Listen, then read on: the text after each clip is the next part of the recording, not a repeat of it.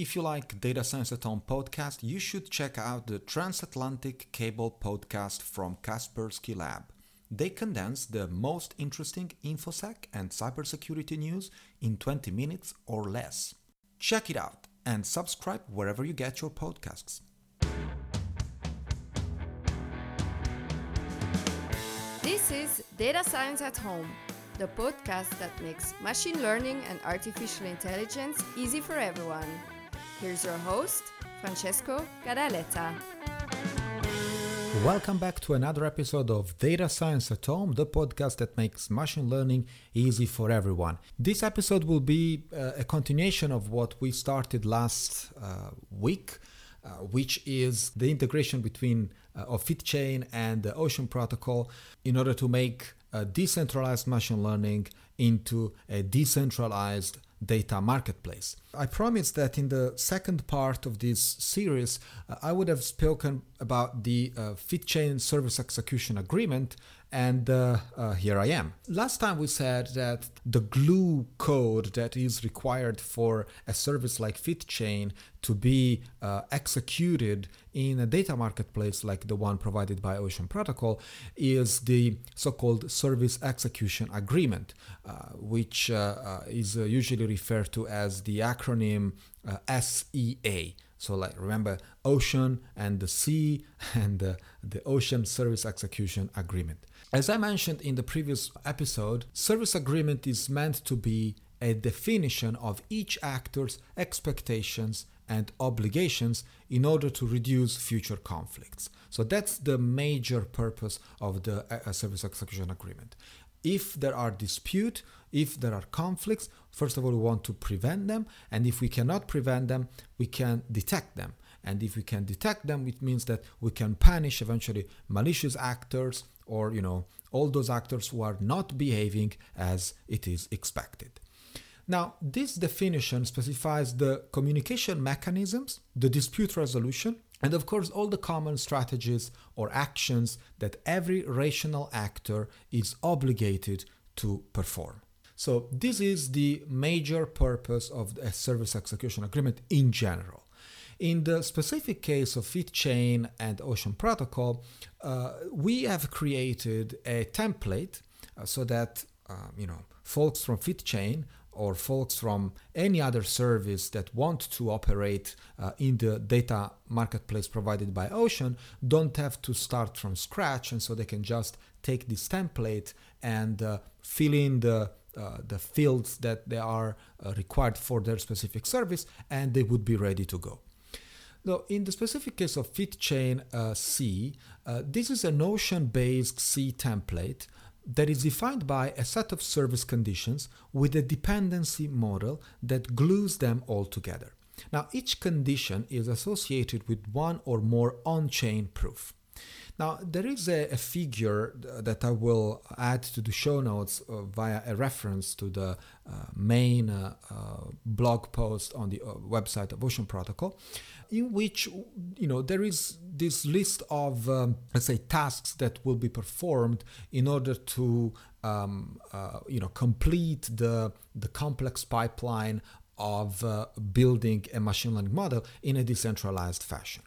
And so each condition is associated with one or more uh, on chain proofs. Uh, and why on chain is because there will be, as I will explain later, smart contracts that will verify that these proofs are indeed legit. So the, this figure that I, I will post shows a sample FitChain SEA template, including the minimal viable conditions to consume FitChain services in Ocean. And um, in order to uh, understand, you know, of course, without a figure in front of you, it's it's going it's going to be quite hard to to understand. But um, I will do my best to uh, you know pave the way for you uh, once um, you have this figure in front of you.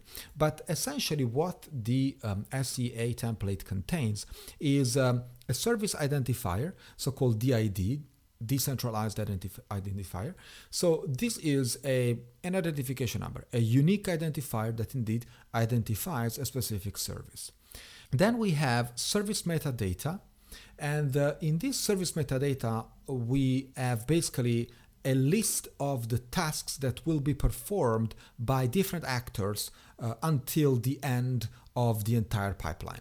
So, what is the, the end of the pipeline? In, in the FitChain case, it is someone pays for a model uh, they want this model to be trained and so many other actors will start you know working on this. For example data providers will put the data compute providers will put the compute infrastructure uh, gossipers and verifiers as we said last time they will take care of uh, uh broadcasting the transaction logs as the model gets trained. The verifiers will verify the model after it has been trained on other data sets and so on and so forth. At the end of this, you know, massive pipeline where all the verifications occur, etc., etc., what do we have is a machine learning model that has been trained, and so it has it has to be, uh, you know, someone has to give access to someone else. Uh, otherwise, it's uh, there's no no reason to produce a, a, digital asset like a machine learning model, right? So there is uh, there is indeed a consumer who pays to get a, uh, a trained machine learning model in return. Right? And so that's exactly what is specified in this template. We have all we have all the actions that must be performed by different actors in order to get there, in order to get to that trained machine learning model for which the payment will be unlocked. The payment from who? The payment from a consumer, of course, uh, will be unlocked so that uh, all the actors will be rewarded, okay, will be paid uh, for their um, tasks, right? Otherwise, they would not perform any task. You know, there is this uh, crypto incentive that we have to guarantee. And so basically, what the uh, the smart contract will do, and uh, again, all this is specified in a very formal way in the SEA template, is to uh, lock this payment until all these conditions hold and once all these conditions are all true uh, in a dependency with a dependency model uh, so there, there could be also multiple conditions that depend on other conditions and you know you can complicate this as much as you want but at the very end the smart contract will say oh nice i have all the conditions in, in my dependency model that hold they're all true good i can unlock the payment and pay um, you know take the money from the consumer and uh, distribute it through all my actors who who created that model okay? So basically means uh, paying all the actors involved in model production. So basically what we are uh, providing here is a notary right? Is uh, is the um, the task of a notary except without any notary in between. There is a smart contract, and uh, in blockchain jargon, the smart contract is just a code that is executed on chain. I will skip the details what that means, but it's something that cannot be changed once it's on chain it cannot be changed right so it's a third party that is indeed uh, very very you know very honest in that you, can, you cannot corrupt that you know you cannot collide with the smart contract unless the smart contract has been, of course, written in a malicious way. But otherwise, it will be impossible for a third party to uh, interact with that contract and change the logic of that contract. In this list, there are uh, the tasks that will be uh, validated and verified by uh, a different contracts okay so we have the compute conditions contract we have access control conditions contract the FitChain specific conditions contract and the reward function contract. So these are all contracts that implement a you know a logic uh, about a specific task. And so that's exactly what happens you know in uh, in the blockchain uh, ecosystem. Uh, there are there, there is an impressive amount of smart contracts, and every smart contract is basically implementing a tiny little piece of the logic that belongs to a more complex process, right?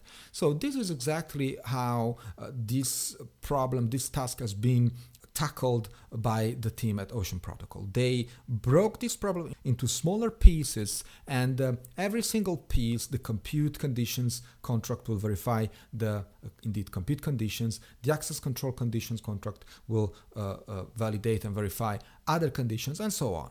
Now, for example, the compute conditions contract is in charge of the fulfillment of one condition, as is uh, the access control contract, on the other hand, the FitChain conditions contract is in charge of fulfillment of the other three conditions, and all these contracts are predefined and deployed in the Ocean network. So, what is the take home message here? Is that we have different contracts for each specific task in each specific network. So the FitChain network will be in charge of specific conditions, and so there will be a dedicated contract that will take care of these conditions. As from the ocean side, we have other conditions, and will, uh, and therefore another contract that will take that will take care of uh, these other conditions. Now, this sample template doesn't include at the moment dispute resolution and secure computation conditions. But you have to note that the modular design of the FitChain SEA can support future upgrades. And I'm going to tell you that there will be future upgrades because this is an initial version of the SEA template. There are essentially uh, three uh, phases that define the SEA lifecycle. The first is the you know the definition phase. Then we have the uh, execution phase, and finally we have the termination phase. So let's go through all of them uh, to make things clear. So the first is the definition phase. So Ocean SEAs provide the basic primitives to define the conditions as well as the dependency model of an SEA template. These primitives include the link between the condition and its fulfillment and the definition of the dependency model.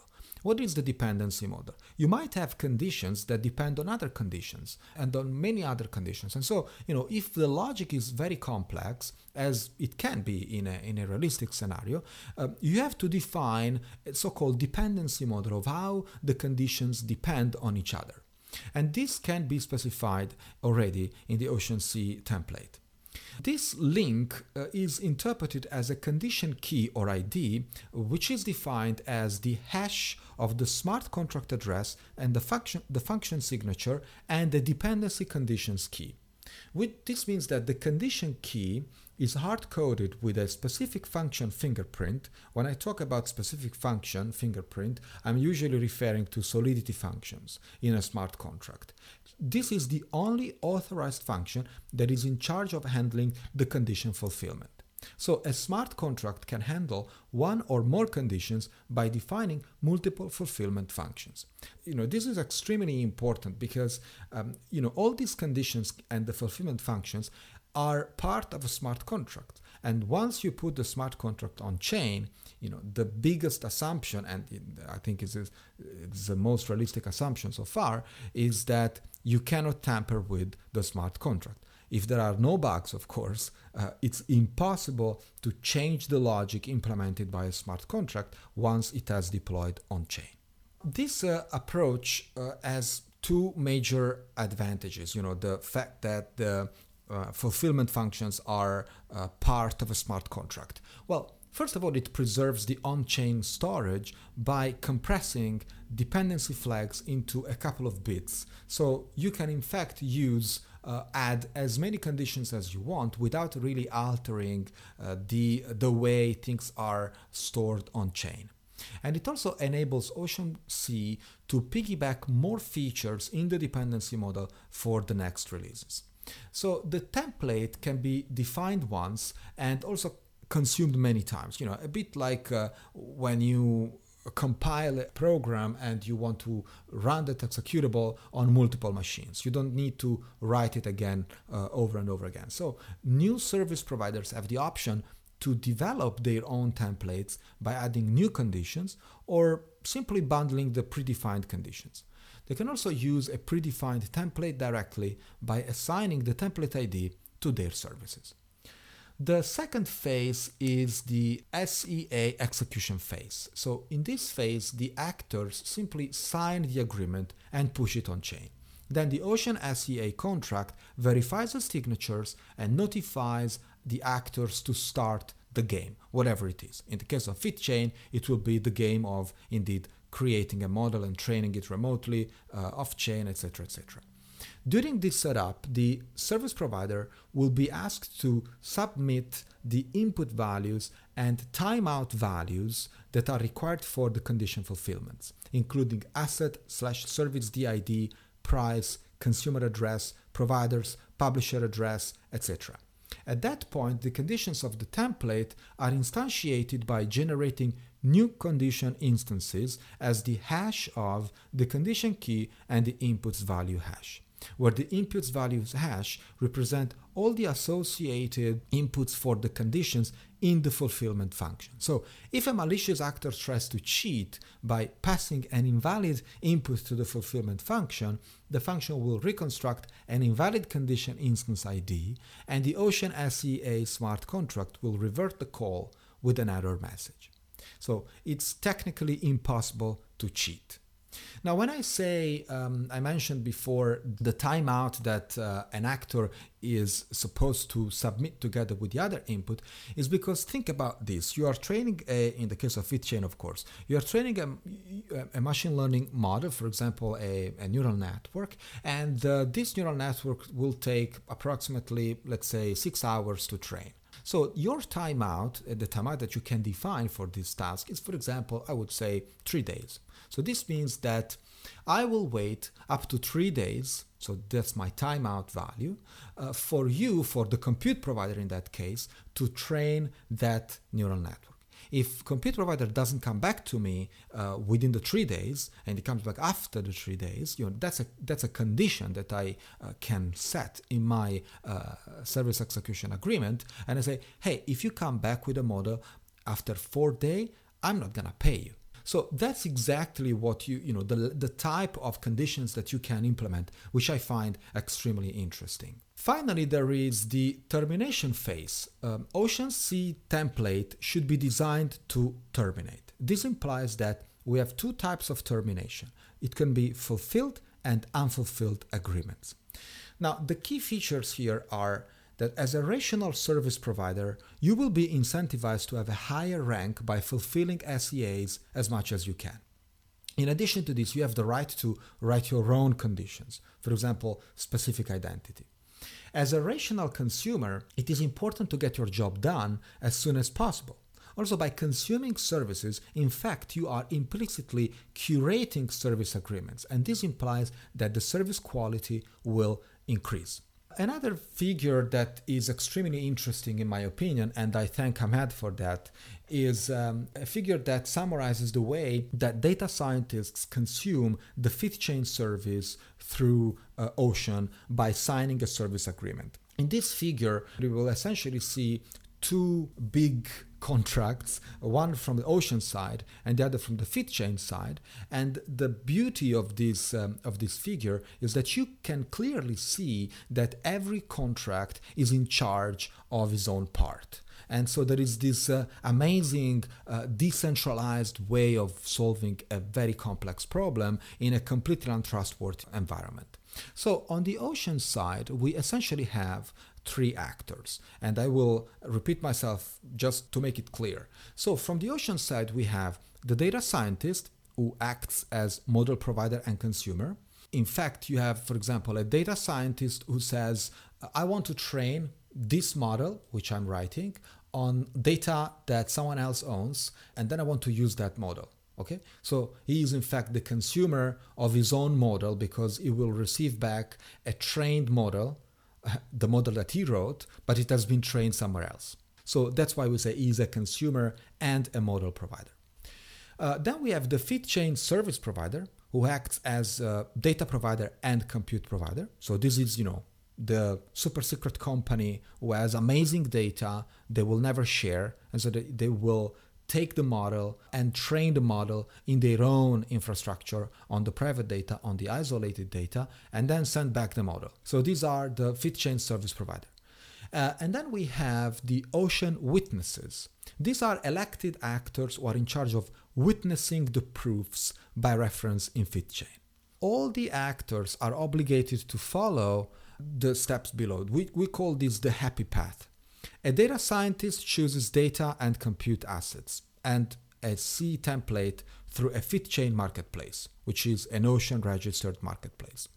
Then we have data scientist who signs an SEA template with values and then sends the signed message to the FitChain service provider. Then we have the FitChain service provider who accepts the request by instantiating a new Ocean SEA on chain now, actors will be notified about instantiated conditions by listening to the events from the Ocean SEA contract, and data scientist locks the payment in the reward contract to start the game and then submits the algorithm to the service provider endpoint. At that point, both parties, that is, the data scientist and the service provider, are obligated to cooperate in order to fulfill the data integrity check of the submitted algorithm. At that point, the data scientist will calculate the hash of the submitted algorithm, it will sign it, and submit the signed hash with only the signature attached to the compute conditions contract. If the service provider received the same algorithm, it will be able to fulfill the condition by sending the hash of the submitted algorithm. Now, the work is delegated to the FitChain service provider, who in turn will train the model in the FitChain network, where gossipers will be elected to submit the POT or the proof of train, and in a similar way, the verifiers submit the verification proof. Finally, the service provider commits the proof of training and the verification proof reference IDs on the Ocean side. And finally, Ocean witnesses use the model ID and the committed proof IDs to check proof of training and the verification proof on the FitChain side. Then they commit votes on the Ocean side. If both conditions model is trained and model is verified are true, the service provider will grant the data scientists access to the final model, to the trained model. And so finally, the reward function is triggered by the service provider where it evaluates the condition status and releases the payment if all the conditions are met. This is how FitChain can operate in the Ocean Protocol marketplace. In this specific case, uh, of course, we used FitChain, the service FitChain, as a, a, sample service that can operate in the Ocean Protocol. But I personally believe that there will be uh, many more services like FitChain implementing their own functionality, implementing their own service. Uh, who can operate on the Ocean Protocol by just using the same SEA template or a slight modification of it. So this is a template, after all, that can be used as is, or it can be um, edited to your specific use case. And uh, every service out there, every, of course, decentralized service out there, is ready to go and ready to experience the complexity of the Ocean Protocol data marketplace just without taking care of any complexity. Thanks for listening. This was Data Science at Home the podcast that makes machine learning and artificial intelligence easy for everyone. If you like the show, don't forget to write a review on Apple Podcast, Stitcher, or Podbean. You can also find us on datascienceathome.com where you can subscribe to our newsletter and get the latest updates. Thanks for listening.